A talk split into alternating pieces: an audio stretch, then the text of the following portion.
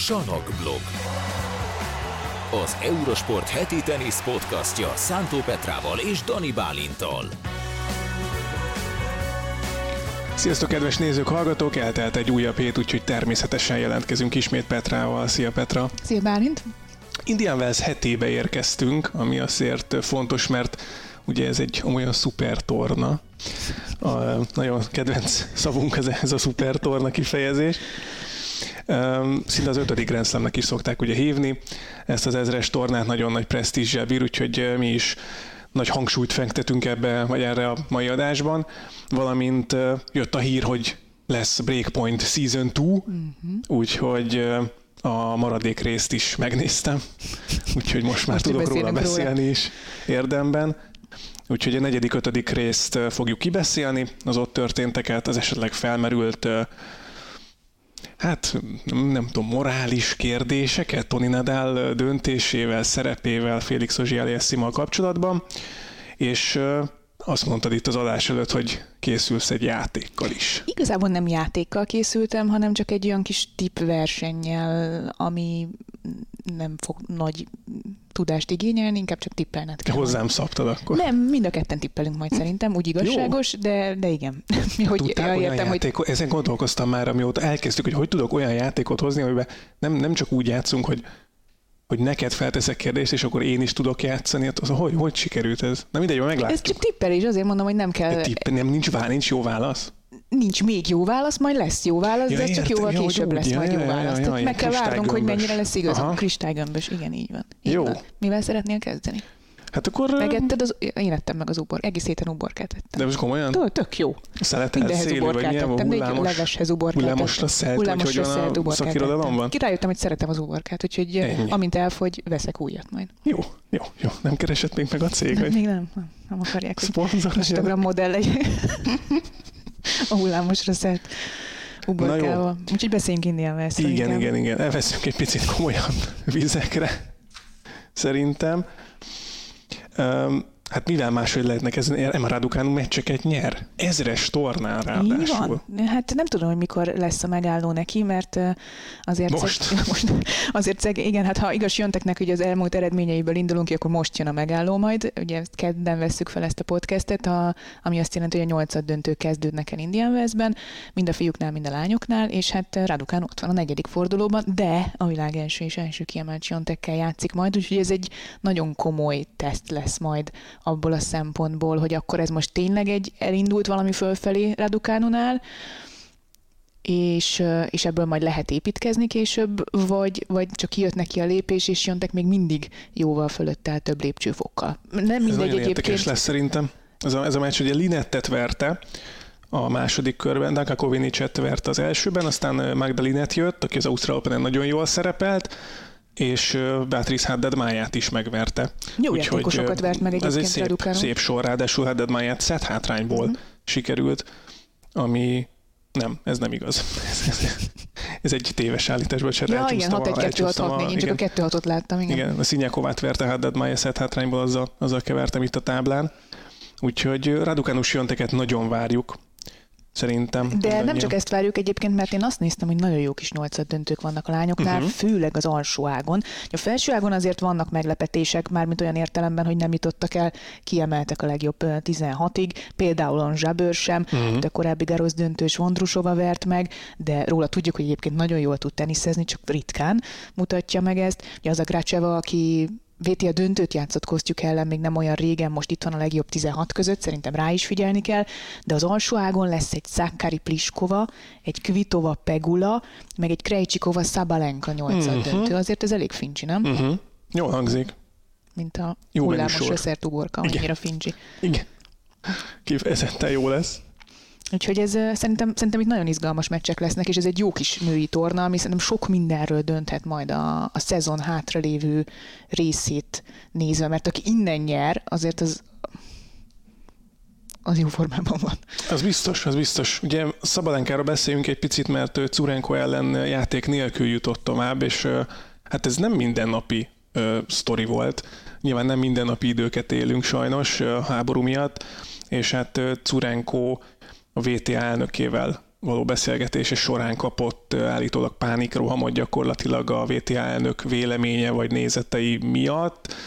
Ugye a VTA elnöke azt mondta, ha jól olvastam, vagy jól, jól értesültem, hogy, hogy azokat az orosz játékosokat, akik támogatják a, a háborút, bár nem tudom, hogy ilyen hány van, vagy egyáltalán van-e a VTA túron, azokat sem tiltják ki, mert ez az ő saját magánvéleményük, és, és ebbe a VTA nem kíván beleszólni. Ugye ez a történet, ha jól tudom, onnan indult, hogy mint ahogy általában az ukrán játékosok, Curenko is kérte a VTA-t, hogy egy picit még határozottabban álljanak ki az ukránok Igen. mellett, és ítéljék el, vagy büntessék valamilyen szinten az orosz és fehér orosz sportolókat. Ha jól tudom, nem akarok hülyeséget mondani, de hogy emiatt volt egy ilyen magánjellegű beszélgetés a VTA elnökével, uh-huh. Curenkónak, és erre mondta azt egyébként a, az elnök úr, hogy Hát, hogy ez az ő véleményük, tehát ő azzal nem tud mit kezdeni.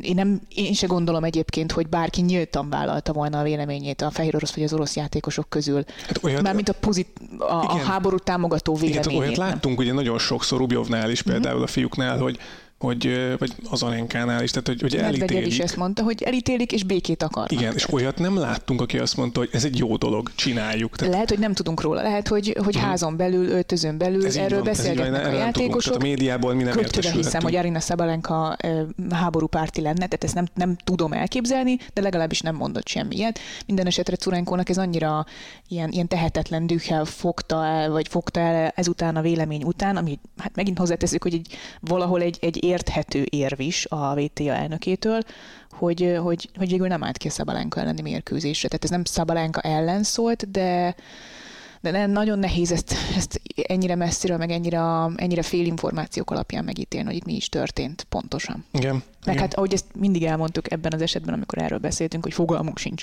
hogy milyen úgy profi sportolóként hétről hétre versenyezni, hogy az, a hazádban háború zajlik. Ezt, ezt az ember nem tudhatja. Tehát ezért mondom, ezt, hogy nekünk ezt nagyon nehéz senki nem tudja az ukrán mondani. és az orosz sportolókon kívül most jelenleg. Igen. Reméljük, hogy minél hamarabb normalizálódik valamelyest a helyzet, ennyit tudunk hozzátenni igazából. Zsábőrről még biztos, hogy beszélünk. Uh-huh. Ugye ő sérülésből jött vissza, és mondta is, hogy lehet, hogy túl korai volt, de ez az ő döntése volt, hogy hogy Miami-ban és Indian Wells-ben is, illetve Indian Wells-ben és Miami-ben is el fog indulni, mert ez egy új kihívás így neki. Úgyhogy Zsebőről még mindenképpen beszélünk majd a Breakpoint kapcsán, de hogyha... Ja, hát igen, Dalma. Hát ma mentem volna a fiútáblára, de hát Dalmáról beszélni kell. Dalma, igen, Dalma ott volt. Szerencsére most nagyon pozitív értelemben ráadásul. Így van. Egy kicsit sajnálom is, hogy, hogy nem beszélhetünk még jelen időben ebből a szempontból róla, de... Nem volt messze tőle? Nem volt messze tőle, igen. Tehát azért a világ egyik legjobb játékosát, egy top 10-est, egy világbajnokot megszorongatni, az azt szerintem nagyon komolyan bizalomnövelő tény lehet egy ezres tornán, amiben ugye Dalmának még nincs olyan nagy tapasztalata már, mint az ezres tornákon való, való részvételben, hogy ott lenni a legjobbak között, ott lenni nem csak a főtáblán, hanem mondjuk esetleg egy picit később is, még akkor is, hogyha itt most azért uh, volt egy kis szerencséje, hiszen ugye szerencsés vesztesként jutott fel a főtáblára, de azért legyőzött egy Daniel Collins-t, persze Collins nincs csúcsformában, de játszott Grand Slam döntőt, hazai pályán játszott, szóval nem egy, nem egy rutintalan játékos, és hát, uh, hogy mondjam, nem egy motiválatlan játékos Collins. Abszolút nem, nem, nem. Tehát őt legyőzni az szerintem nagyon nagy dolog volt, és az, hogy kiharcolta a döntő szettet uh, Caroline Garcia ellen. Ez önmagában egy óriási, óriási dolog. dolog. Ez önmagában óriási dolog, és, és 6-4-re vesztette el csak ugye a, a döntőszetet, 14 ázt ütött, ha jól emlékszem, iszonyatosan jól játszott Dalma. Nagyon jó, és ez, ez, ez egy vereség, de, de egy pozitív vereség is lehet. Tehát, hogy ebből hmm. nagyon sokat lehet tanulni, nagyon sok rutint lehet belőle szerezni, és nagyon sok önbizalmat szerintem. Tehát, hogy hát- két ilyen szintű játékost vert, illetőleg szorongatott meg Dalma egymás után egy ezres tornán, le a kalappal. Igen, vannak ezek a győzelemmel felérő vereségek uh-huh. gyakorlatilag, ami, ami az adott pillanatban vereség, viszont hosszú távon tudsz belőle építkezni nagyon is. És ez, ez pontosan ilyen, ahogy te is mondtad. Uh-huh. Úgyhogy, úgyhogy gratulál Dalmának, és reméljük, hogy Így sok van. ilyet látunk még. Így van, hajrá. Menjünk a fiúkra? Menjünk a fiúkra. Melyik volt a kedvenc Indian Velszi meccsed eddig, amit láttál? Hát ez egy jó kérdés. Nagyon sok jó meccs volt egyébként. Uh, nem, nem tudok kiemelni igazából. Szerintem ez a Vavrinka Rune például az jó volt, jó igen. Volt. Az, az egy kifejezetten jó meccs volt. Ö, nyilván a hangulatában is érezhető volt a feszültség. Ezek mindig jó meccsek. Mm, nem tudom, nem, nem tudnék kiemelni most így egyet se igazából. Akkor melyik negyed döntőt várod a legjobban? Mert azok közül Marciét. is... Reméljük, Kezdjük reméljük Marcival, Marciét. nem? Mert, Jó. mert viszont nála meg még inkább beszélhetünk arról, hogy Fucsovics Marci ott van a nyolcad döntőben. Most még jelen időben beszélünk róla, mert hogy ugye kedden veszük Kedd, fel ezt igen. a podcastet, és este kilenc környékén lép majd pályára a címvédő Taylor Fritz ellen, ami azért nem lesz egyszerű. Húzom a számot. De, igen. de elnézve az utolsó két meccsét Marcinak, azért ez már egy olyan játék, amiben lehet bízni. Persze, tehát Marci verte meg Vavrinkát is, tehát nagyon komoly Grand Slam bajnokok, azt is, ugye Federer ellen is, nyert szettet Federer Nyert ellen. tehát kétszer is, igen. Igen, tehát hogy, hogy Marci képes arra, hogy a leg, ami- amiket mind, amit mindig mondunk, hogy Marci képes sok mindenre, a kérdés az, hogy ki tudja elhozni magából. Mhm. És Fritz ellen, Fritz nem mindig a legstabilabb játékos. Ezt akartam mondani, hogy Fritzen sok minden múlik. Tehát ha például nem adogat úgy, ahogy, ahogy ő szokott adogatni, az egy Mm. nagy esély, az egy nagy szansz. De jól kell adogatni ellene ugyanakkor. Tehát ez egy ilyen nagyon két, két pólusú dolog, nem, Igen, talán nem Fritz csak adogatásán fog múlik. múlni nagyon sok, és Marci stabilitásán az alapvonalról. így van, így Szerintem van, ez a így két kulcs lehet azon a mérkőzésen. Illetőleg a magabiztosságán. Hát azért láttuk Marcit mondjuk két szetten keresztül játszani Janik Sinner ellen úgy, hogy pff, hát, Hát mi igen. volt már. Igen. Azért megvert egy Dominort, aki, aki éppen 500-as torna győzelme volt. Megvert egy Molcsánt, aki egyébként egy veszélyes játékos. Marian Vajda az ugye hat. Edzője. Nullás első szett Mhm. után? 6-0? 6-0 vagy 6-1 lett? Melyik a JJ Wolf elleni? Mhm. Az, az 6-1, és 6-1, és de 6-0 egyenlített. igen, így van, így van, így van. Tehát, hogy, hogy azért ebben van potenciál. Itt az utolsó hat szettet nézve azért van potenciál uh, Marci játékában, de, de valószínűleg sok mindentől függ majd ez a mérkőzés. Uh, a közönség sem mellette fog állni, minden esetre azért Ránézni a nagyon táblára, azt de nézem, hogy, látni, hogy, igen, igen. hogy Vavrinka, Sziner, Fukcsovics, Fritz, ez az alsó. Igen, igen. Hát alsó egy Sziner. Vavrinka 8 döntő, azért az, az, az fincsi lesz, és Vavrinka, Vavrinka azért Rún ellen is bizonyította arra, hogy ezek a generációs csaták is tudnak nagyon izgalmasak és feszültek lenni. Nincs meg feltétlenül ez a százszázalékos tisztelet itt a fiatal játékosokban az idősebbek iránt, és ez Vavrinkát lehet, hogy egy picit fel tudja tüzelni. És én pont emiatt gondolom, hogy Sziner ellen nem lesz ennyire motivált talán. Mert hogy Sziner Tehát, hogy tisztelet tudom?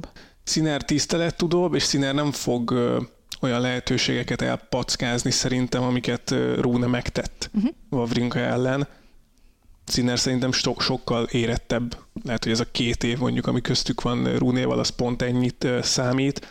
Meg jól neveltebb is szerintem. Mm, ez igen, ez, ez, ez más kérdés talán, de, de igen, tehát szerintem Sziner, Sziner ellen sokkal nehezebb dolga lesz Vavrinkának, mint, mint Rune ellen volt, és Rune ellen sem volt ugye könnyű. Ozsi Eliassim Tomi Pollal játszik, ugye Tomi Paul most már talán mondhatjuk azt, hogy még Fritznél is jobb formában van ebben az évben, és az amerikaiak zászlóvivője. Igen, Hurkács ellen nagyon, nagyon, nagyon, nagyon meggyőző volt a teljesítménye Tomi Polnak. Most, most, most érzi nagyon. Ha Tomi Paul elkapja a ritmust, akkor tényleg ő is egy nagyon veszélyes játékos. Amit ugye mind sokszor mondunk, hogy az a kérdés, hogy hányszor kapja el. Igen, kíváncsi vagyok, hogy Ozsi Eliassim ellen, akinek azért voltak nehéz mérkőzései, és ő is tud azért instabilá válni sokszor, ellen mit tud eh, ellene teljesíteni. Na, választok akkor. Most itt megérkeztünk. Alcaraz Draper, azt várom legjobban. Na, azt most. akartam mondani, hogy azért az is jó, nem? Az egy kifejezetten, én nagyon kedvelem Jack Drapert, Nagyon jó nem, játék, nem, nem titkolom, izgalmas, ten, izgalmas teniszező. és, és nagyon sokan várják idén, hogy, hogy ő lehet az, aki, aki most nagyot robbant ebben az évben játék tekintetében, és ezért szerintem Alcarazt ö, akár el is kaphatja. Én azt, azt érzem. Hát ez, ez tipikusan az, a, az az időszaka az Alcaraz féle visszatérésnek, amikor egy ilyen, egy ilyen veszélyes, jó, motivált játékos, aki ráadásul önbizalommal teli, az, az, az bizony veszélyes lehet Carlos Alcarazra. Hát meglátjuk. Tehát azért az alsó ágon is vannak, vannak jó meccsek. Rubjov, Norri, Medvegyev, Zverev. Tabiló mit keres ott alul? Igen, a Tabiló Az kicsit, kicsit kakuktojás, azt mondom, ez hogy Alejandro tőle. tehát ha azt mondom, hogy egy, érted, egy, egy nem tudom, briói versenyen eljut az elődöntőig, akkor, vagy, egy, vagy bármilyen salakos versenyen, Igen. Alejandro Tabiló az Indian Velszi torna 8 döntőjében. Nagyon és, kemény. hát, Tiafóval játszik. Cicipásznak kéne ott lenni gyakorlatilag, de Cicipász is hát így óvakodott, hogy, hogy ő még itt azért nem lesz annyira éles. Tehát kicsit a zsábőrhöz hasonlít a, ah, a sztoria, hogy neki is azt mondták, hogy innél nem kéne, nem kéne, Cicipász persze, de megyek, mert ez jó, elment, döntőszett tiebreakben kapott ki Jordan Thompson-tól, egyébként egy marha jó, izgalmas mérkőzésen, két labdára volt a győzelemtől, meg mini break előnyben volt a döntőszett tiebreakben, tehát meg is nyerhette volna Cicipász, nem lehetett ezt a, a esetleges válsérülésére vagy vál problémáira fogni, de igen, lehet, hogy nem kellett volna elindulni a Indian Westben, pont úgy, mint Jabőrnek. TFO azért minden esetre egy nagyon komoly erőpróba lesz Tabilónak, hogyha ha az túl, túl tudja ugrani, akkor szerintem ő már megvan erre az Indian Wells tornára, így is túl teljesítette szerintem az előzetes elvárásait, de, de ha Tiafót is megfogja, akkor, akkor tényleg szinte nyomás nélkül játszhat majd a következő körben, vagy Norri, vagy Rubjov ellen. Itt két nagyon jó formában lévő játékos játszik, az egy szép kis ilyen stílus párbaj lesz majd egyébként Rubjov és Norri között, és hát akkor ott az a Medvegyev Zverev meccs, amit én, én nagyon annyira várok, mint te az Alcaraz uh-huh. Mert, Zverevben látod most nem, azt? Most nem. Tavaly ilyenkor láttam volna Zverevben, de... Hát de most kell várni. De most kell várni abból a szempontból, hogy szerintem Zverev erre a meccsre úgy tud kiállni, hogy gyerekek, itt van egy ember, aki 10, nem tudom, nem tudom számolni, hány meccse nem kapott azt ki, 16, 5, 7, 6, mindegy, nagyon-nagyon régen nem kapott tart. ki, három tornán nem kapott ki egymás után, itt van Indian Westben is a legjobb nyolc között, tőlem nem várjatok semmit, mert én éppen visszatérőben vagyok, de tudok úgy játszani, hogy bármikor megverjek egy Daniel Medvegyevet, vagy bárkit a világon. És ez szerintem egy nagyon komoly ilyen kellemes felszabadultságot és, és lazaságot okozhat Zverevben, tehát nem kell görcsölni ezen a meccsen, senki nem várja el tőle jelen körülmények között, hogy megverjen egy Medvegyevet, és ez, ez felszabadíthatja a játékot. Ő maga sem? Szerinted? Ő biztos, hogy várja. Biztos, hogy várja. És Én ez biztos nem vagyok... lehet, hogy egy picit Veszélyes nagyon terep. nehéz, nagyon veszélyes terep szerintem a visszatérés, az ember hajlamos türelmetlen lenni, főleg akkor, hogyha már úgy érzi, hogy most már hetek óta jól megy, meg már elkaptam egy-két nagy játékos, de, de lehet, de, de én remélem, hogy van ott valaki a csapatában, aki azt mondja, hogy hogy Medvegyev, nézd, ő az esélyes, állj ki úgy, hogy, hogy a, a, a top játékoddal simán meg tudod verni, de senki nem várja el tőled, hogy top játékodat játszad, és talán lepje meg mindenkit azzal, hogyha, hogyha emiatt most egy kicsit jobban tudsz játszani, vagy felszabadultabban, vagy el tudod ereszteni a kezedet.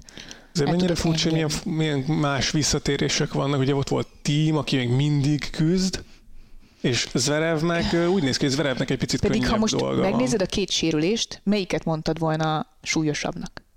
Hát Nyilván igen, látványosabban súlyos volt, volt sokkal maga, igen, Zverevé. Zverevé és mégis ott vagyunk, hogy nem egészen egy évvel később azért Zverev már úgy, úgy, úgy, úgy, úgy, úgy próbálkozik. Mm.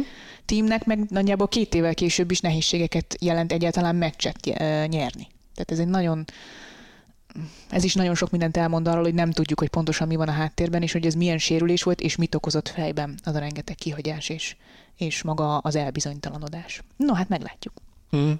Ö, még voltak jó meccsek korábban is. Ugye volt egy nagyon érdekes jelenet, amit talán ti is láttatok videón, méghozzá az első fordulóban Wu Yibing és Jaume Munar között.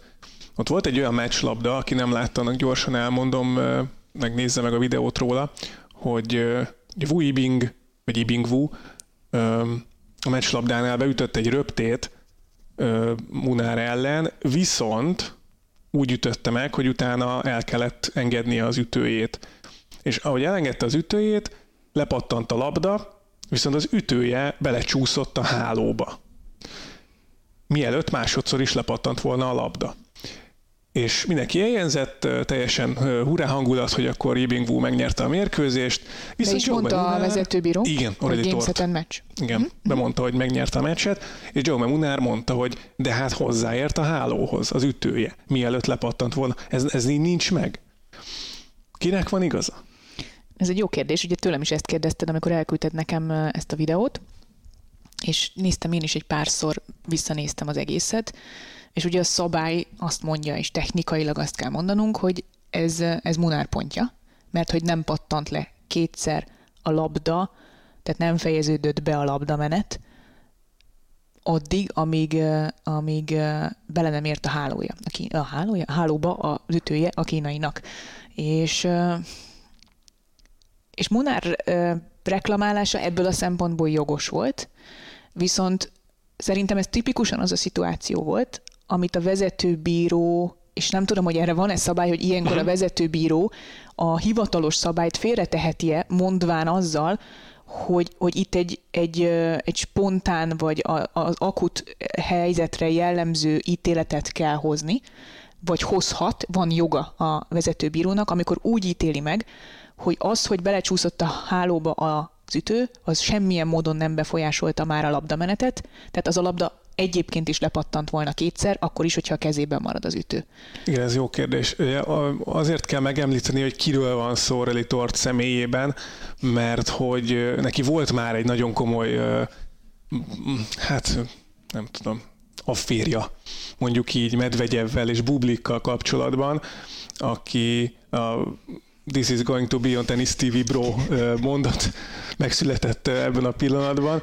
Ugye Medvegyev és Bublik játszottak egy pontot, ahol Medvegyev ütött egy lecsapást talán, és Bublik kivédte valahogy magáról, és elnézést kért Medvegyev a, pont, a lecsapás közben gyakorlatilag, és azt ítélte Orili Tort, hogy, hogy így Bubliké a pont gyakorlatilag. A hindrance miatt? Mert hogy beleszólt a labda Igen, igen, igen, és teljesen kifakad, nem is az övé volt a labda, nem is neki kellett megjátszani, nem zavarta meg vele, tehát egy teljesen abszurd ítélet született, és sokan ezt emlegették ezzel az ügyel kapcsolatban, hogy már megint tort, és hogy itt művel. Na, te mit csináltál volna?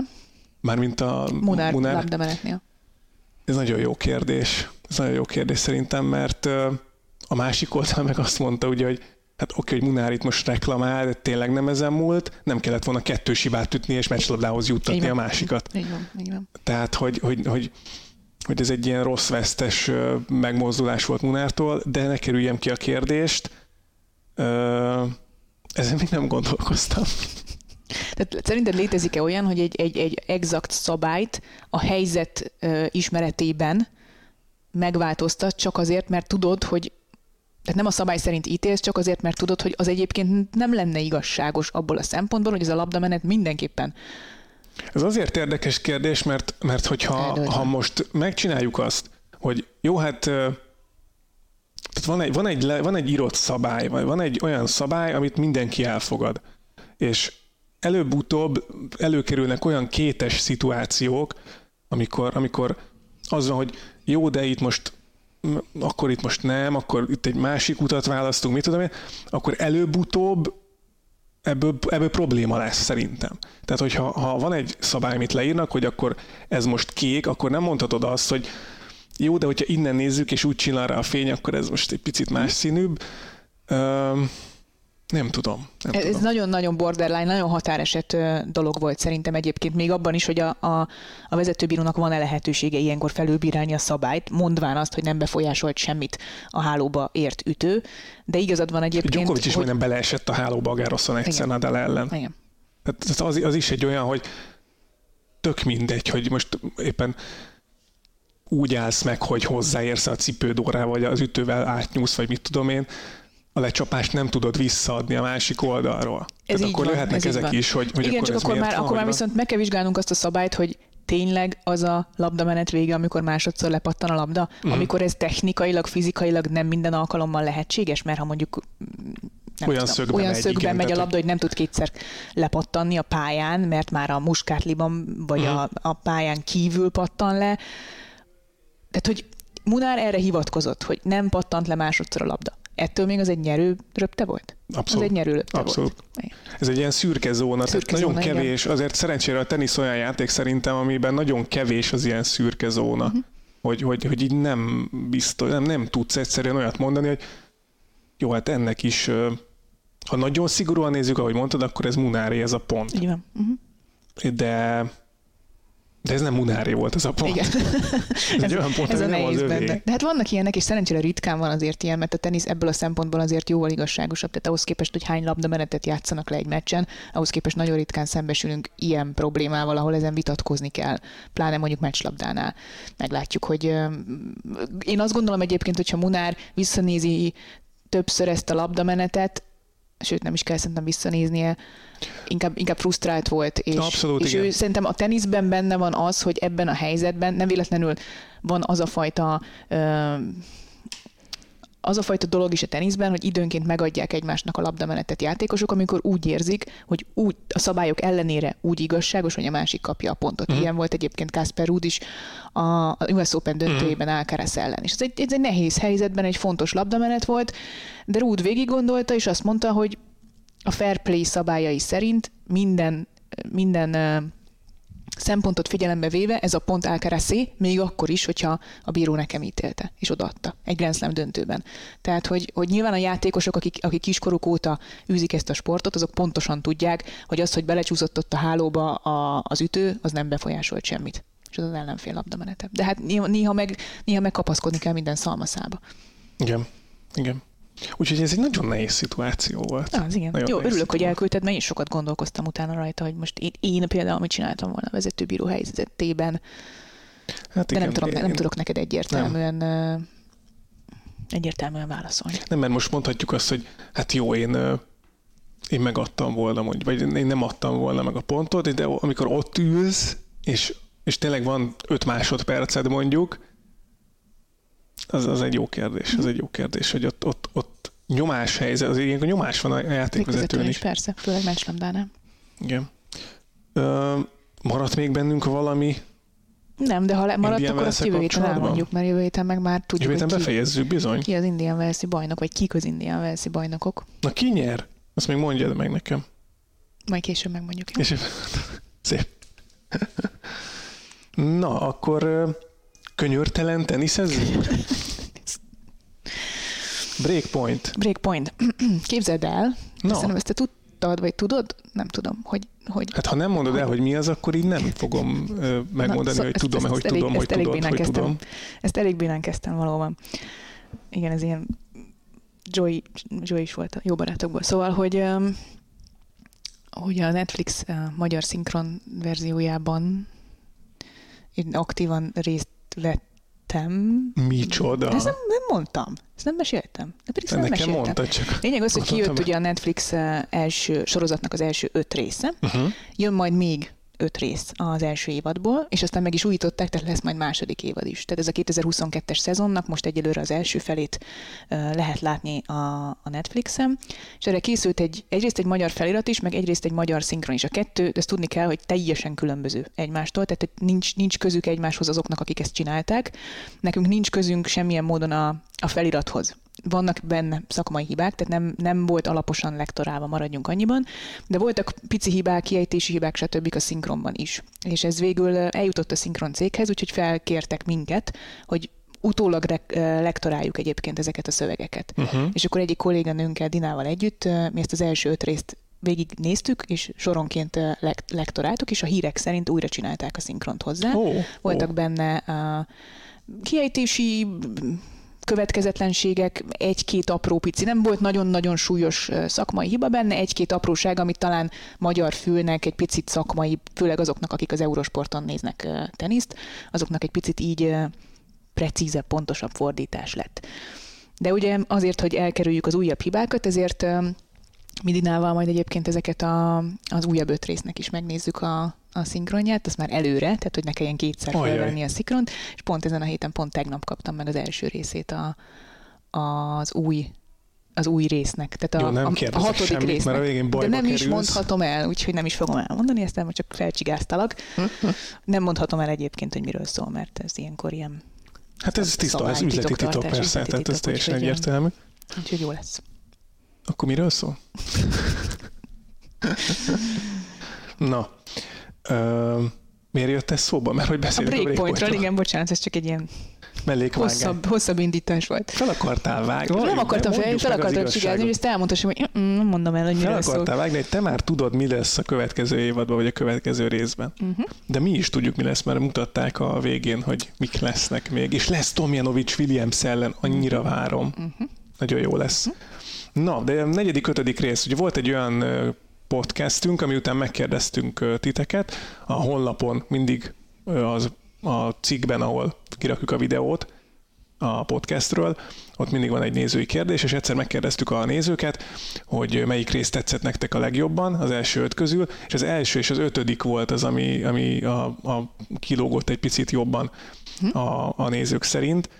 De most a negyedikről beszélünk, de az ötödik is jó volt. A negyedikről beszélünk, ahol Badosa és Zsabőr kapott főszerepet gyakorlatilag, vagy ők kerültek fókuszba a madridi tornán, és először volt Badosa része, aztán pedig Zsabőré gyakorlatilag. Neked hogy tetszett? Szerintem a negyedik az egyébként az egyik legjobb rész volt. Um, nekem elsősorban azért tetszett, mert nagyon erős női karakterek voltak benne. Tehát szerintem nagyon jó karaktereket választottak, mind Zsabőr, mind Badóza története, személyisége, megnyilvánulásai, az általuk érintett problémák, azok nagyon fontosak voltak. Tehát, hogy szerintem egy nagyon fajsúlyos részt sikerült csinálni, uh-huh. és emellett én kiemelnék egy harmadik női karaktert is ebből a részből, Sarapovát, aki egyfajta ilyen külső narrátorként vagy kommentelőként vett részt ebben az egész, az egész Netflix sorozatban, de itt sokkal több megszólalása volt, pont azért gondolom, mert, mert nőként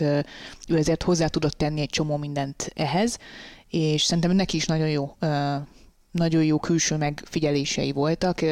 Nekem tetszett az, hogy mennyire mennyire ismeri ezeket a játékosokat, vagy azt, ami, azt az utat, amit ők bejártak valamilyen szinten, annak ellenére, hogy már nem feltétlenül egy korosztálynak számítanak, és nem is játszottak nagyon együtt már. Szóval nekem ez, ez emiatt egy nagyon erős részlet, és nagyon sok fontos dolgot érintettek. Igen, ugye Badaus esetében az egyik ilyen fontos dolog az a mentális egészség és a, a pszichológia, a pszichológussal való kommunikáció, munka, viszony, és, és erről nem lehet eleget beszélni gyakorlatilag, főleg ma, ebben a korban gyakorlatilag, ahol, ahol, ahol egy picit még tabu témának számít, vagy, vagy nem büszkék rá az emberek, hogyha ha mondjuk pszichológussal dolgoznak, beszélgetnek a problémákról, de, de ez egy, tényleg egy olyan fontos dologra világított rá, ami egyébként érdekes, én olvasgattam ilyen hozzászólásokat, hogy, hogy kár, hogy nem ezzel kezdődött az egész sorozat, mert hogy ez annyi mindenre, annyi mindennek táptalajt ad, annyi mindent megalapoz, hogy, hogy mi, mi is az, hogy mert az elején az volt, hogy nyomás van, meg nem tudom, de itt jött ki talán először az, hogy ezt hogyan kezelik a játékosok szakember segítségével mondjuk. És ez tök érdekes volt, hogy mondta is a pszichológus, hogy ha legközelebb úgy érzed, hogy, hogy ez nem megy, akkor nem menjünk el a versenyre. És ezért mondjuk egy világranglista második már ezt megteheti, de ugyanakkor ott a másik oldal, hogy mi van, hogyha 150, 150-en kívül vagy mondjuk, vagy 250-en kívül vagy, akkor te nem engedheted meg magadnak azt a luxust gyakorlatilag, hogy hát most tényleg a démonjaimmal küzdök, nekem is vannak, de egyszerűen el kell mennem versenyre, mert nem fogok megélni. Igen, ez egy nagyon nehéz kérdés, és jó, hogy rávilágítottak, de nyilván Badósza a csúcsról világított rá. De nyilván ő is volt 250 a világranglistán, és nem valószínű, hogy ezek tegnap előtt alakultak ki nála, persze, ezek, a, ezek a pszichés problémák, súlyos, komoly traumák, a versenyhelyzettel való szembenézés. Abban egyébként szerintem van ráció, hogy, hogy lehetett volna ezzel kezdeni, és sőt, mivel Kiriosszal kezdődött az egész Netflix sorozat, elég erőteljesen rá lehetett volna menni erre a részére is, de nyilván Kiriosznál más utat választottak de egyre inkább azt veszed észre, hogy, hogy az ATP-n és a VTN belül mind az éjjátékosok, mind pedig a nem feltétlenül éjjátékosok egyaránt szembenéznek ezzel a problémával. Szinte mindenki. Tehát nem nagyon beszélnek tudsz, róla. És egyre inkább beszélnek is róla. Most már ott tartunk, hogy Igaz Jontek, Onzsabőr, Paula Badosa is sportpszichológussal dolgozik, utazik együtt, tehát hogy ilyen szinten vagyunk már, és a fiúknál is egyre gyakrabban beszélnek róla. Egyre, az is fontos, hogy az élsportnak melyik hogy egy élsportolói pályafutás melyik szakaszában milyen problémák vannak. Ahogy te is mondtad, a 250 vagy a világranglistán, akkor lehet, hogy a, a, a kudarc élmények, a frusztráció, a, az, egész, az egésznek a kötelezősége, mert meg kell élnem valamiből, azok okoznak problémákat, traumákat, különböző zavarokat, és egyéb más egyre súlyosabb pszichés, pszichés tünetekkel járó betegségeket. Kicsit előrébb már már pedig maga a teher, az, hogy te világsztár vagy, az, hogy neked a hazai pályán teljesítened kell, mert te vagy a legmagasabban rangsorolt hazai játékos, és mindenki tőled várja el ezt, egyéb más problémák is szembe jöhetnek, erről egyébként Zsabőr is beszélt később, szóval ez, ezek nagyon-nagyon súlyos, ugyanakkor mindennapi problémák. És hogy egyébként megint vissza kell utalnunk magunkra. Elég csak, ha magunkban nézünk, vagy egymásra nézünk, ez nem csak az élsportban van így, hanem mindenkivel így van. Minden, Mindenkinek van, van valamiféle ilyen. mindennapi problémája, amiről nem tudunk. Jessica Pegula. Erről is beszéltünk. Lehet, hogy Pegulának is van sportpszichológusa, vagy egyáltalán pszichológusa, nem azért, mert nem tud jól teniszezni, hanem azért, mert történtek olyan dolgok az életében, amiket fel kell dolgozni. Mindenkinek van mit feldolgozni, kinek több, kinek kevesebb, kinek jobban nyúlik vissza, kinek az adott helyzetre vonatkozik, kinek nagyon összetett problémája van, de hogy ez egy, ez egy, ez egy népbetegség valamilyen szinten, csak nem beszéltünk eddig róla. És mindenki rászorul erre. És ezt Badósz esetében szerintem nagyon extra volt nézni, mert ugye az első néhány képkocka, vagy az első néhány perc arról szól, hogy Paula Badosa egyébként egy milyen fasz a csaj, milyen tökös csaj, és tényleg nekem is az ott az érzésem, hogy hát nekem is el kéne mennem bulizni valakivel a VT a top 10-ből, akkor Padózával mennék uh-huh. el. Tehát, hogy volt egy ilyen... menjünk, menjünk be Madrid belvárosába, és bulizzuk szét magunkat, mert vele lehet, szerintem.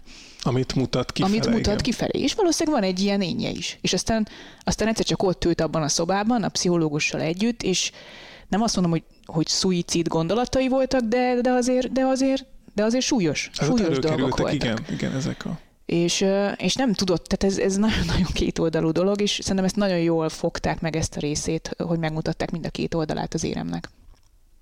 Zsebőr, Zsebőr sztoria, Zsebőr sztoria egy picit más, nagyon más, de hogy, hogy mm-hmm.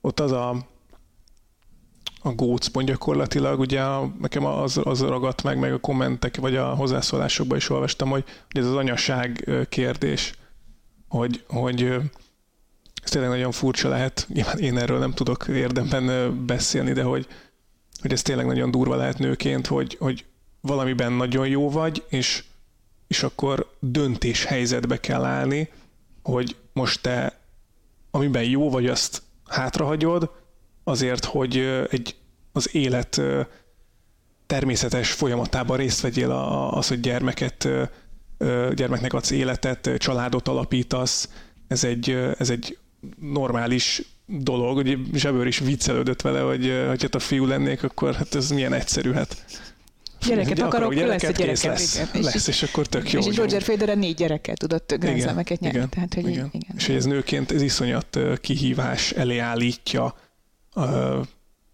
igen, ez, egy, ez, ez manapság nagyon nehéz, mert főleg el tudom képzelni, hogy egyébként egy Tunéziából jött nőnek, meg aztán végképp, mert hát ott, még, igen. ott még aztán még kevésbé van arra példa, hogy egy nő mondjuk a 20-as éve elején nem állapodik meg és szül gyereket, mert onnantól kezdve neki ez a, a feladat, hogy van egy munkája, van egy munkája, amit 30-30, nem tudom hány éves koráig végez, uh, addig végez, és most már látjuk erre a példát, hogy nagyjából addig lehet élsportoló lenni, amíg pont a határon vagy már, hogy tudjál családot alapítani, ez egy nagyon-nagyon nehéz dolog. Nyilván vannak olyanok, akik ezt, ezt jól tudják kezelni, mert azt mondják, hogy jó, én profi teniszező vagyok, majd aztán leszek anya, vagy majd nem leszek anya.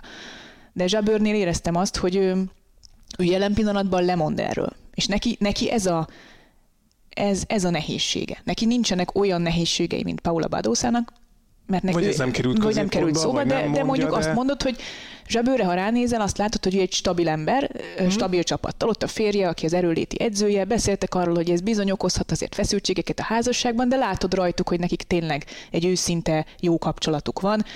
Mind a ketten családot szeretnének alapítani, de mind a ketten tudják, hogy ez most még nem lehetséges, de ott látod Zsebőrön, hogy ez neki most egy lemondás ez egy lemondás, vagy legrosszabb esetben is, vagy legjobb esetben is egy halasztás, és ő ez ebben vívódik. Abszolút, igen. Vívódik. Sőt, sőt nekem a, a, az egész párbeszédből, amit ott a férjével együtt, azzal a kamerával együtt le folytattak, és nagyon furcsa volt, mert a férjénél volt a kamera, tehát olyan, mintha a férje szerette volna ezt az egész beszélgetést lefolytatni, ő mintha még jobban akart volna egyébként gyereket, mint On.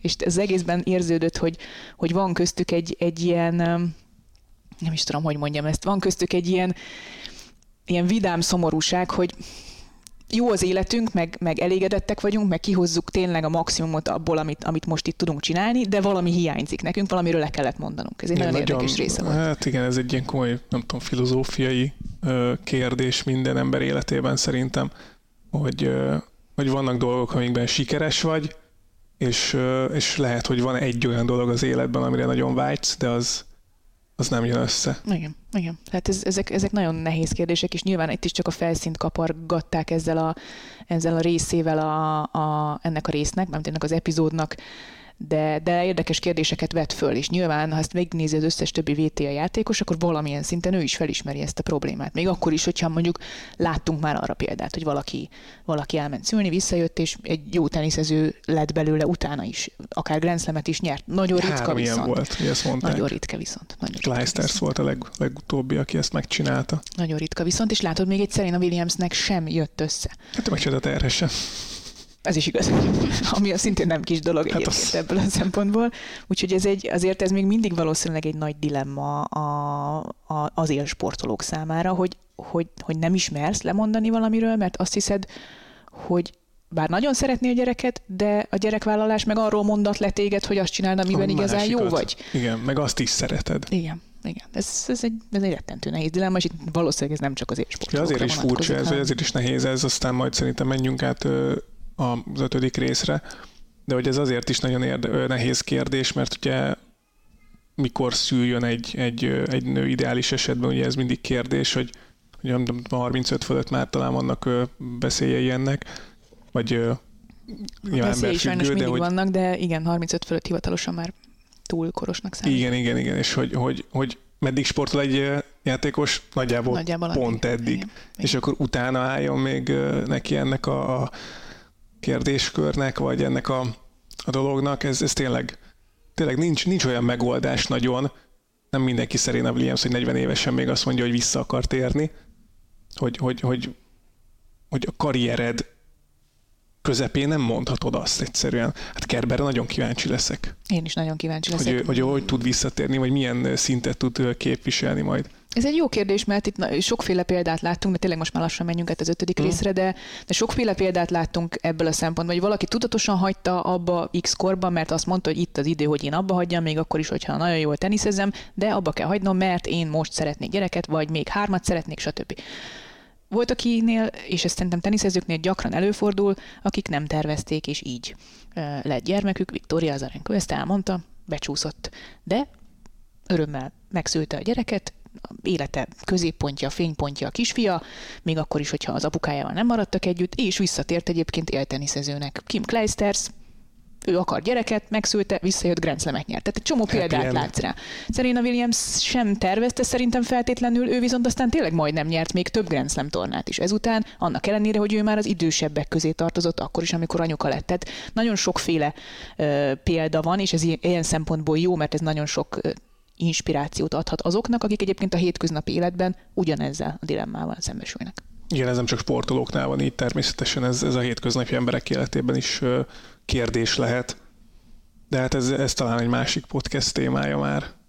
Viszont ö, akkor beszéljünk még teniszről, mert, mert hogy van még egy része a Breakpointnak, az ötödik rész, ahol Félix Auger-Aliassime, illetve Kasper Rüd története a Roland Garroson, tavalyi Roland Garroson kerül terítékre. Melyik volt szerinted az erősebb? Történet? Uh-huh. Hát Felix Ozsialiasszim története talán a, a special guest star miatt volt erős, ugye Tony Nadal miatt. Azt tudni kell, hogy ugye a Netflixnek nem volt szerződése Rafael nadal tehát nyilván egy ideális esetben Rafael nadal kellett volna végigkövetni a Roland Garros epizódban, mert hogy róla szólt a Roland Garros. Így is szerencsére meg tudták ezt csinálni, mert hogy ott volt egy Tony Nadal, aki viszont Félix Auger-Aliassime edzője volt, és pont ezen a tornán jött össze először az, hogy a két játékos egymással játszott, és Tony Nadal pedig egy ilyen tudathasadásos állapotba került azzal, hogy mintha ő maga sem gondolta volna, hogy ez bekövetkezik, és neki majd döntenie kell arról, hogy egyáltalán elmegy a meccsre, és a többi. Ezzel nem Többi értek dilemma. egyet. Mármint mivel? Ezzel a kijelentéssel, Hogy hogy, a- ez a- tudathasadásos állapotot okozott neki. Ugyanis szerintem ez a döntés... Akkor azt szerették volna, hogy tudathasadásos állapotot okozzon, nem okozott végül. Igen. Tehát uh, itt, itt szerintem ez nagyon fontos leszögezni, hogy uh, az, hogy te az unoka öcsédnek a, a karrierjét gyakorlatilag végig egyengeted, és uh, átteszed a jobb kezéből a bal kezébe az ütőt, hogy később sikeres legyen, és uh, mindent megteszel, grenzlemeket nyersz vele, majd utána átmész egy másik játékoshoz, és, és aztán nem vagy hajlandó segíteni neki legyőzni az unokaöcsédet, ez egy elfogadhatatlan szakmai döntés szerintem, ahogy Muratoglu is mondja. Egyetlen egy dolog lehet, ami felmentheti Toni Nadált, ha ezt megbeszélte az első napon Ozsi Eliassimmel, ami megtörtént. Pont ezt akartam mondani. Ez megtörtént. Tehát ők úgy álltak össze, és er-, erre nem tesz szerintem elég hangsúlyt a Netflix, nyilván a botrány vagy a, a dramaturgia miatt ez fontosabb, vagy jobban kihegyezhető az ellentét, vagy a, a storyline, de, de ők úgy ültek le, és Ozsi Eliassim is elmondja a Netflix sorozatában is, és Tony Nadal is elmondja, hogy az első napon ők úgy ültek le, hogyha Nadal és Félix egy, együtt játszanak, akkor nem fog odaülni a boxba, hanem külső helyszínről nézi, és így szerintem nincs, nincs dráma. Nincs, abszolút nincs dráma. Tehát, hogy én nagyon sok olyat olvastam, hogy nagyon sokan írták Ozsi Eliassimnak, hogy cserjed le az edződet, hogy ez, ez, ez, ez csalás, ez megcsalás, ez, ez elfogadhatatlan szakmailag, ahogy, ahogy talán be is Muratoglónak volt Muratoglu egy ilyen is elmondta, igen. megszólás ezzel És a, odáig egyébként abban igaza van, hogy ilyen helyzetben ez nincs megbeszélve, akkor az tényleg nem kellemes Igen, dolog. Ez, ez de, de tényleg nem hangsúlyozták ki elég, hogy maga Ozsi Aliassi mondta ki, hogy ő ezen egyáltalán nem csodálkozott. Őt pontosan tudta, hogy ez a nap be fog következni, és aznap nem Tony Nadal lesz az edzője. Nem tudjuk egyébként, hogy Nadal a, a színfalak mögött egyébként felkészítette valami, Igen, valamilyen szinten. Fontos, Tehát ebben biztos fontos. vagyok, hogy Nadal Nadal, Tony Nadal felkészítette Ozsi Aliassimot, elmondta neki a, a legfontosabbakat, de azt elmondta, hogy én nem fogok neked drukkolni ezen a meccsen, és nyilván nem is ment el egyik a boxba, hanem azt, hogy tudom, a királyi páholyba a francia Igen, tenisz szövetség elnökével együtt nézte a, a, egyfajta semlegesként, semleges résztvevőként a meccset, és ez szerintem egy korrekt döntés volt ebben a helyzetben, de, de látszott rajtuk szerintem, akkor még ugye nem volt ez kimondva, hogy ők ezt amúgy megbeszélték, amikor odajött Tony Nadal az éppen uh, szobabiciklin tekerő Ozsi Aliassimhoz, és így érződött rajtuk, hogy na, erre a napra vártunk, oké, okay, most mi lesz, és így nem tudtak egymáshoz szólni, és így Nadal is, Tony Nadal is ilyen, ilyen kicsit ilyen ilyen, ilyen kellemetlenül próbált nem tudom, jó csicseregni, pofizni. meg jó pofizni, Ozsi Aliaszti meg meg se szólalt, mert ő pontosan tudta, hogy na ez az a nap, amit, amit kiírtunk a szerződésünkbe, hogy na ezen igen. a napon nem te leszel az edzőm. És ezt szerintem egy tök extra, az edzője, a másik tök korrekt, edzője. igen, igen. Tehát, így, hogy van másik, egy másik edzője, igen, szóval is ez szerintem teljesen korrekt, és abban is biztosak lehetünk, hogy Tony Nadal azért valamilyen szinten végzett felkészítést Ozsi Aliassimmal, nem tudjuk milyen szinten, nem meg tudjuk, hogy a tudásra javát nyújtotta-e? Hát Minden ez, apró titkot elmondott-e? De most figyelj Petra, meg mindenki figyeljen egy picit, hogy na Rafael Nadal mérlege a Roland Garroson két vereség és 105 győzelem ekkor. Nem tudom, hogy ha Tony Nadal azt mondja, mi, mit mond Tony Nadal, amitől és itt jön az, amiről Fritz beszélt nagyon sokat, hogy egyedül vagy a pályán. Mhm. Hiába mondja azt az edző, hogy pörgest fel a fonákjára magasan mondjuk, vagy, vagy üssél több kikszervát, vagy a tenyeresére adogass egy egyenlő oldalon. Mit tud mondani egy ember az ellen, erről meg Rüd beszélt, hogy Nadált nem lehet legyőzni a Garoszon. Ugye Szöderilnek is úgy sikerült, hogy sérült volt Nadal, azt hiszem, 2009-ben, még Djokovic is, ott a Djokovic egy egészséges Nadált vert meg talán, vagy nem. Egyszer nem volt egészséges, és őt egyáltalán nem volt egészséges, ez a sima. A, másik, a másikban Igen. Tehát, hogy na, de hát a másikban hár, kellett Djokovic zsenie, ahol igen, igen, igen. Abból kétszer sérült volt. Tehát igen, egyetlen. Egy, egyetlen egyszer verték meg a történelembe. Mit mondasz neki? De nem, nem tudsz olyat mondani szerintem Nadal ellen a Garosson. Tehát ez is egy picit így keltették a feszkót ezzel kapcsolatban. Igen, tehát ez, ez a történet akkor lenne nagyon izgalmas, és akkor lehetne nagyon jól meg dramaturgizálni, hogyha Ozsi Eliassim történetesen legyőzte volna Nadát. Igen. Akkor azt mondom, hogy ez egy, na ez egy nagyon érdekes kérdés, hogy hogyan sikerült legyőzni uh, azt, aki, azt az embert, aki, aki nem szokott kikapni a Párizsi alakon, úgy, hogy Tony Nadal az edző. Igen, tehát azok után, hogy oda került Nadal, tehát addig, addig nem, Igen. és Tony Nadal oda megy, és akkor bú, biztos mondott neki valami olyat, hogy akkor megvan Nadal ellenszer a Garroson, és azt Tony Nadal tudja. Kíváncsi vagyok egyébként, hogy lesz-e olyan valaha, hogy, hogy Ozsi Eliassim normális körülmények között mondjuk legyőzi Nadát. De nem tudom, mik a normális körülmények, mert lehet, hogy most már nincs olyan, hogy normális körülmény ebben hmm, az esetben. Tehát Nadal már sosem lesz százszázalékos. Ha nem salakot nézünk, akkor igazából miért ne verhetné meg Ozsi Eliassim Nadát, Tony Nadállal vagy nélküle? Tehát ez az egész egy ilyen érdekes kérdés végül igen, igazad van, hogy tök mindegy, hogy mit mond Dott Nadal Ozsi Aliassimnak, Rafael Nadal verhetetlen volt azon a Garoszon. De egy nagyon és jó szál volt, vagy jó, jó nagyon jól volt. feldolgozták olyan szempontból, hogy, hogy, hogy tényleg izgalmas volt. Most ugye mi nagyon sokat foglalkozunk tenisszel, de aki nem látta, ott tényleg kapott egy olyan történetet, ami, ami kézzelfogható feszültséget jelentett. Igen. Lehet, hogy ez, lehet, hogy ezt egy picit túlcukrozták, vagy vagy túlkavarták a dolgot. Én nem hiszem, hogy Tony Nadal olyan nagyon cukrozásra hajlamos lenne, vagy Itt most a hajlandó Netflixes lenne. tábra gondolok. Világos, tehát, értem, hogy, csak hogy nem igen. tudtak belőle olyan mondatokat kihúzni, amik, amik aztán tényleg kicsit tovább szították volna a feszültséget, vagy ilyesmi. Így is egy, egy karakán ember volt, mint ahogy mindig is így ismertük meg, és én teljes mértékben elfogadom, hogy hogy, hogy az unokaöcsédnek szurkolsz ebben a helyzetben, és az a korrekt, hogyha ezt az elején elmondod. És el is mondták. Úgyhogy ez, ez teljesen. Igen, még nagyon röviden szerintem arról beszéljünk ezzel kapcsolatban, ezzel a résszel kapcsolatban. Rűd gyakorlatilag szóba se került. De... de nekem egyébként tetszett a rúdvonal. Mm. Tudod miért? Azért, mert szerintem Kasper Rúd ebben a részben tök más ember, személyiség, férfi benyomását kelti, mint amit egyébként amúgy látunk róla a Tényleg? pályán. Na, nekem, nekem, én mindig is szerettem, nekem mindig is szimpatikus mm. volt Rúd, nagyon szimpatikus Itt volt. Meg a... nem. Tessék? Itt meg nem. Vagy miért? Nem, Azt mondta, de úgy az, más. hogy szimpatikus Igen. volt nekem, de úgy voltam vele, hogy ő egy nagyon jól nevelt, nagyon udvarias, konfliktus kerülő, ja, tudom, igen. Uh, uh, tiszte, tisztelettudó srác, aki marha jó tenyerest üt, és ennyi.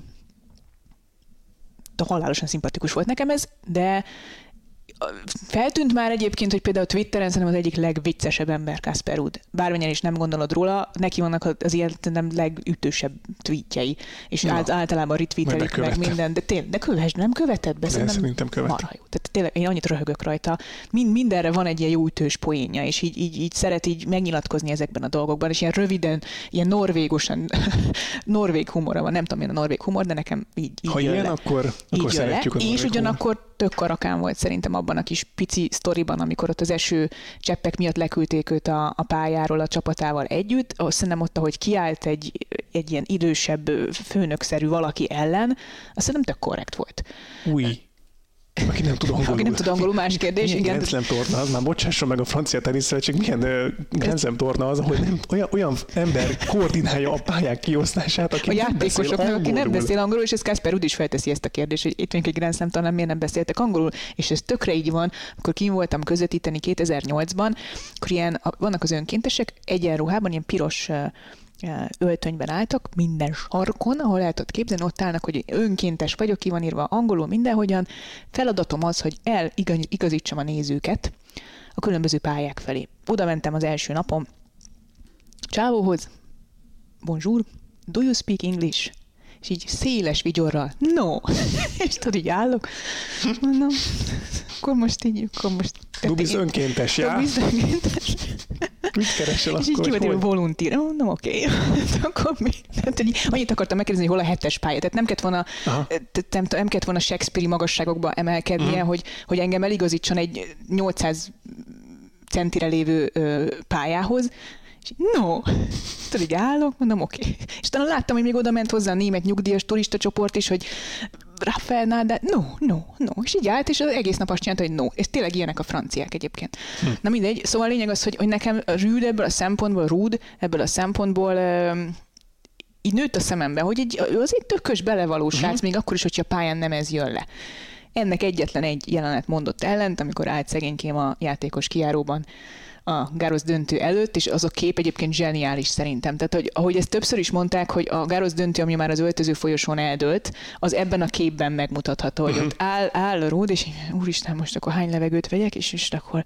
Fél perc, menjünk, és menjünk, úristen, de meg de, az elég félelmetes. Félelmetes Tehát. Én, én és azt... nézett rá ród, és... Menj már innen, haver. Igen, de hogy előtte meg Úgy, szerintem hogy tök jó volt. sokat, tehát ő tudja, hogy milyen tudja, Nadal. Hogy milyen Nadal, igen. Igen. versenyhelyzetben valószínűleg nem így futkorászik a Nadal De szerintem ezek nagyon-nagyon jó képek voltak ebből a szempontból, megmutatják, hogy milyen összetett és milyen sokarcú egy, egy teniszező személyisége, meg az egész élsportolói És tényleg minden. ott állsz mellette egy méterre, próbálsz koncentrálni, és ott futkos körülötted az ember full erőbedobással, meg ö, levegőbe Magabiztossággal, üt, meg üt, ütöget, mindennel. és, Nagyon. és akkor nem tudsz nem oda nézni. Mhm. Tehát nem tudsz nem oda nézni, és, és oda nézel, és tuti, hogy valami bevillan, vagy, vagy a gondolatod elmegy. És akkor szólítanak a pályára, kimész, úristen, itt mennyi ember van, már nem vagy fókuszált, és brékkel kezd az ellenfél. Hát Tehát, ez- hogy ez, ez ennyi múlik Ez ennyi, azon, azon a 10 percen szerintem eldőlt minden. Még akkor is, hogyha ha Rúd egyébként egy, egy tökös belevaló csávó az élet más területein, Hmm. a franciául nem beszélő pályakiosztó menedzserrel. De Tehát azt nem, mondod, hogy, nem. hogy Rüd nem egy karakán teniszező, de azért a- az angolul nem beszélő pályamunkásokat azért helyre tudja tenni. Most ez egy kicsit degradálod szerintem. Bocsánat, de ez teljes- Kövesd be Twitteren, és olvasd vissza a poénjait. Én bírom Rüdöt. Én mondom, hogy szerintem még jobban fogod bírni majd. Mm, és hát Norvég, úgyhogy biztos, hogy vele is tök jót lehetne bulizni, úgyhogy Badószával is vele kéne elmenni bulizni. Meg Kyrgios-szal. Na jó.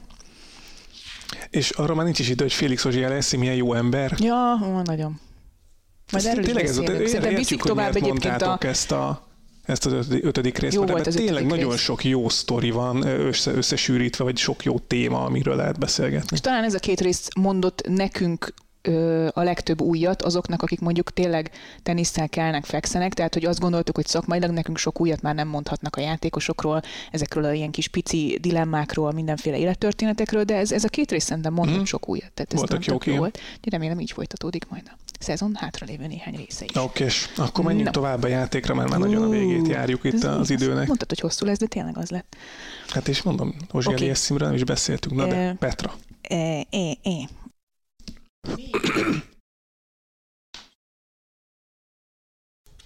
Nem, Engem kapcsolták ide, az én vagyok, bocsánat. te vagy. Igen, mindegy, semmi gond. bocsánat, Semmi bocsánat. gond. És inni akarok. most mindenki hallotta a kölgést.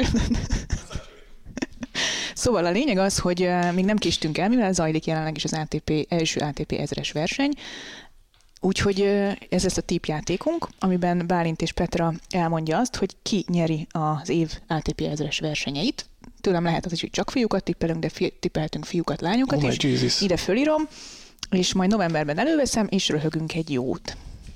Hm. Annyi, hogy Indian Westben van egy kis előnyünk, mert hogy itt már lement a torna fele, tehát egy kevesebb játékosból választhatunk, meg jobban képben vagyunk az erőviszonyokat illetően, de ezt majd akkor is. De bocsáss meg, neked milyen jegyzeted van már? Leírtam az ATP ezres versenyeket. Jó. Jó. És ide írom mindjárt, itt nézd, itt van a Bálint oszlop, egyenletet, Itt hogy... van a Petra oszlop, és leírtam a, a uh-huh. városneveket, ennyi. Jó. Jó? Indian Wells.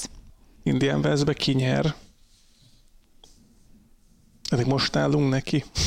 Gyorsan, de ez, ez nagyon gyors tipp. Jó, hogy ez Nem izé... matek hozzá semmi. Nem, nézem a táblát. Fiúknál? Hát most nézheted a táblát, de Miami-nál már nem tudod nézni a táblát, úgyhogy Ajaj.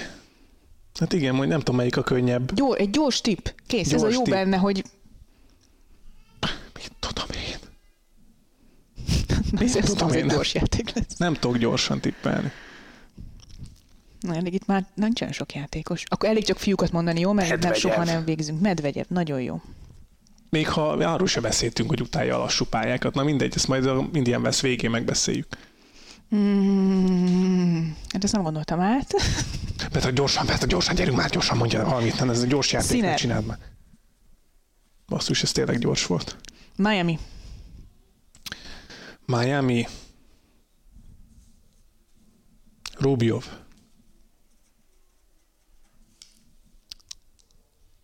Medvegyev.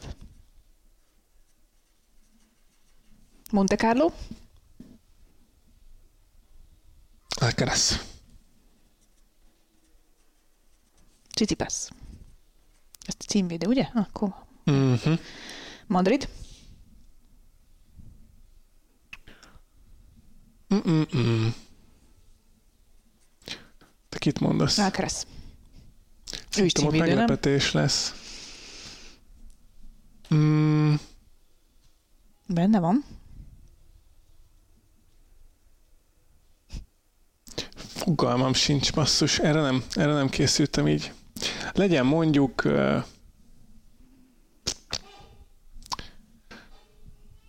ami nagy szervás, aki nem rossz salakon.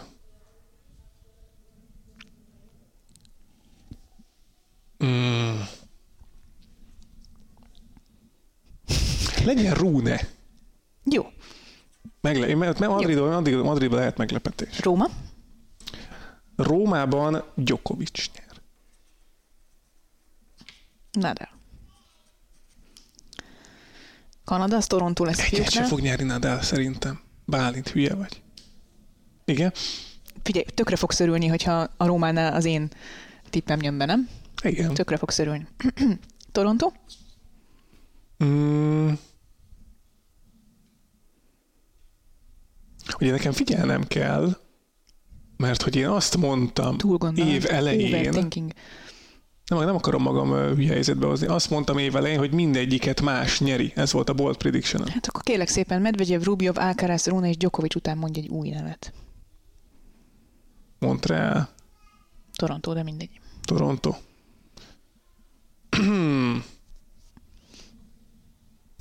Fritz. Én azt mondom, Ozsi Eliassim. Ott, hogy hazai pályán. Uh-huh. Cincinnati. Kirios. Gyors pálya. Uh-huh.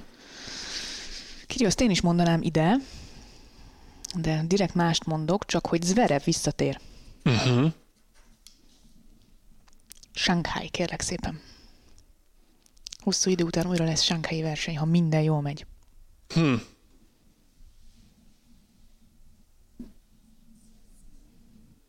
Kit nem mondtam még? Djokovic már volt. Nadált nem mondtam. De szerintem Nadal már nem. Nem tudom. Félek. mm, Még ha nyerné, én nem hiszem, hogy Shanghai elutazik Nadal. Igen. Ki az, aki év végén még? Hm. Ozsi Eliassim. Én akkor oda mondom Rúdot. Párizs. Verszi.